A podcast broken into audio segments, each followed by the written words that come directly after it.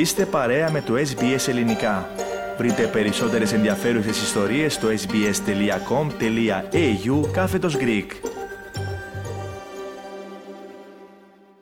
Νέες κυρώσεις προς την Ρωσία ανακοίνωσαν οι Ηνωμένες Πολιτείες, η ομάδα G7 και η Ευρωπαϊκή Ένωση.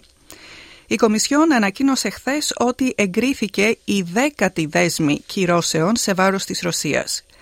Η Ευρωπαϊκή Ένωση στέκει ενωμένη στο πλευρό της Ουκρανίας και του Ουκρανικού λαού. Θα συνεχίσουμε να στηρίζουμε την Ουκρανία για όσο χρειάζεται, αναφέρεται στην ανάρτηση της Σουηδίας στο Twitter.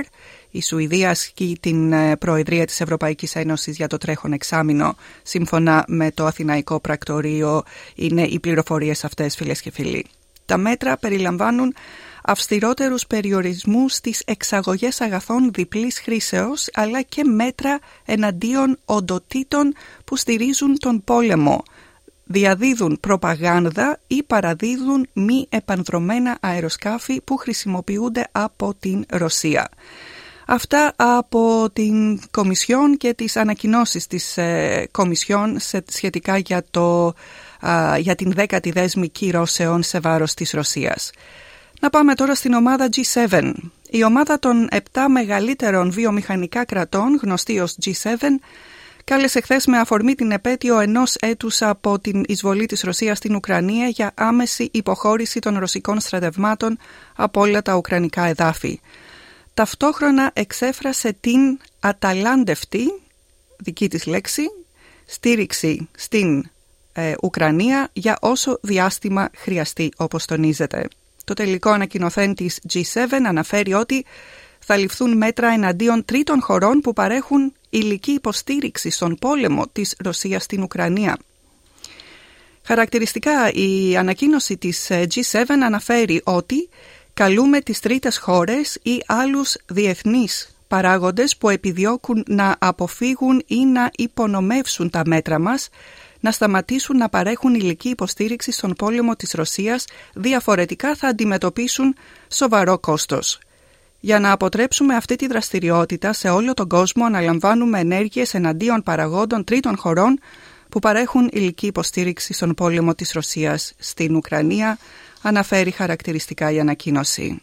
Η G7 είπε επίσης ότι θα επεκτείνει τα οικονομικά μέτρα που έχουν ήδη επιβληθεί στην Ρωσία και δεσμεύτηκε ότι θα εμποδίσει τη Μόσχα να βρει νέους τρόπους για να αποκτήσει προηγμένα υλικά και τεχνολογία καθώς και στρατιωτικό και βιομηχανικό εξοπλισμό. Πρόσθεσε ότι θα συνεχίσει τις προσπάθειές της για να διασφαλίσει ότι η Ρωσία θα πληρώσει για την ανοικοδόμηση της Ουκρανίας. Η G7 αποτελείται από τις εξής χώρες Καναδάς, Γαλλία, Γερμανία, Ιταλία, Ιαπωνία, Ηνωμένο Βασίλειο και τις Ηνωμένες Πολιτείες.